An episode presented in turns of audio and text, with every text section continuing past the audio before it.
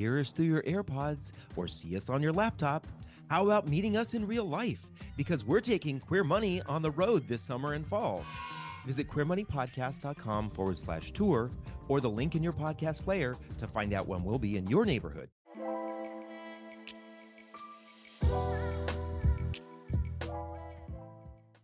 No, Toto, we are in Kansas. It is scientifically proven to be flatter than the IHOP pancake, the geographic center of the contiguous United States. And urban legend says it's the home of the gates of hell underneath the Stull United Methodist Church. It would be a Methodist church. in one of its cities, it's illegal to sing the alphabet on the street at night. That's pretty specific. And in 1985, it sued all our former home state, Colorado, for a violation of an agreement concerning water use and was awarded $14 million in damages, even though all that water is Colorado's.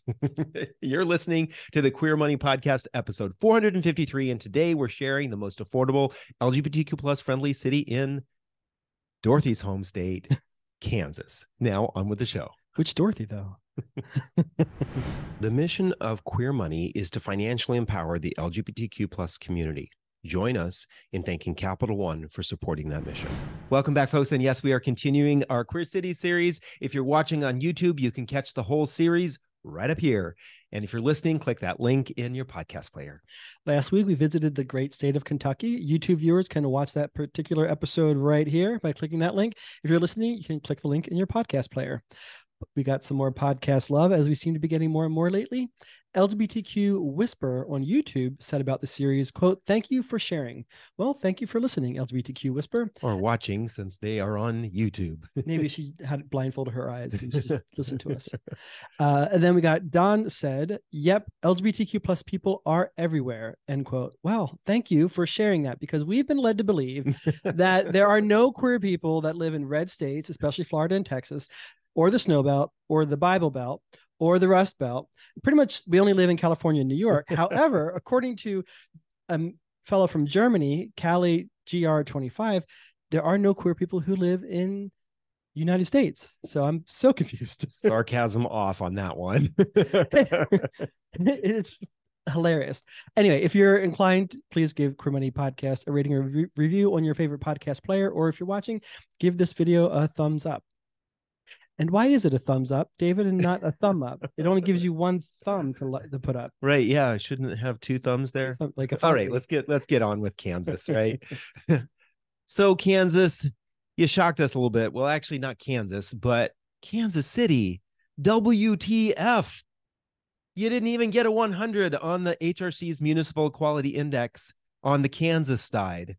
But on the Missouri side, you did get a 100. So what's going on? I, I will say, from personal experience, I spent a lot of time in Kansas City for work uh, in the late 90s and early 2000s. And Kansas City has a very vibrant, very inviting LGBTQ community.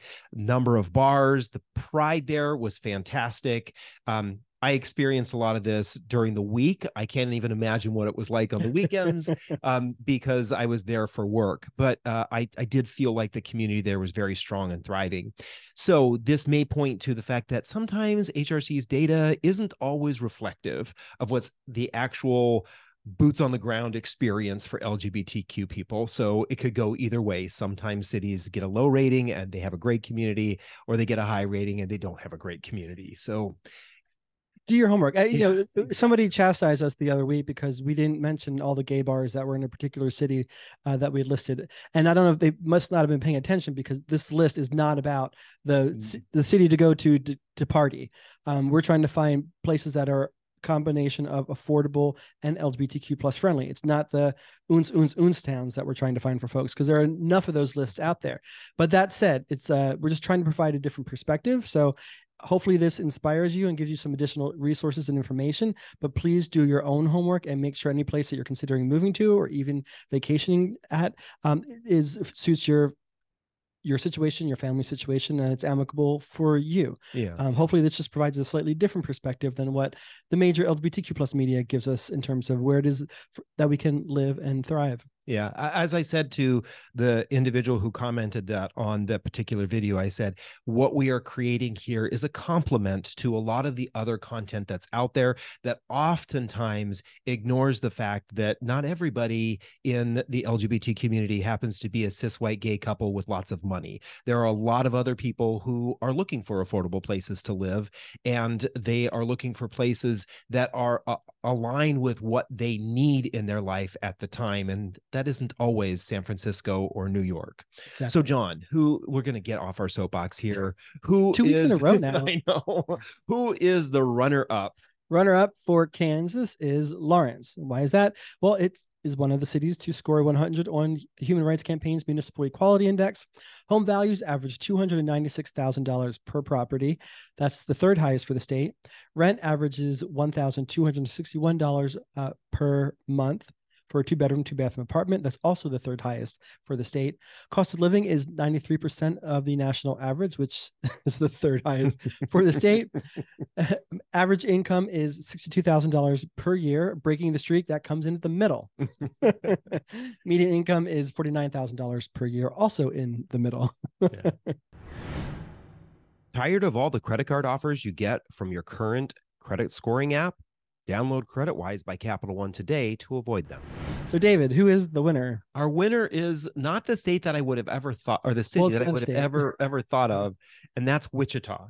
Why? Well, Wichita also was the other city in the state that got a 100. Again, just surprising. Two there guys. are two cities in the state that got a 100. It was surprising to me that it was Wichita. Uh, the home values come in at $286,000, right in the middle. Rent comes in at $1,047 a month, which again was right in the middle and well below the national average. Cost of living, 82.8%, the third lowest in the state.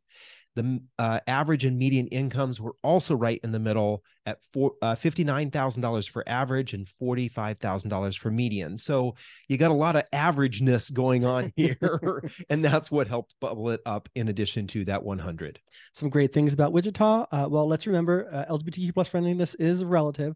And we acknowledge that Wichita is in the Bible Belt. That being said, in 2021, it adopted the strongest non discrimination ordinance in the state of Kansas, protecting sexual orientation and gender identity within the city limits. So that's some progress there. The Delano district is the most hip and LGBTQ plus friendly area in Wichita. There's not really a neighborhood, so to speak, uh, but Delano seems to be pretty hip and thriving. There's also the Do- Douglas Design District as well as Old Town, places to check out.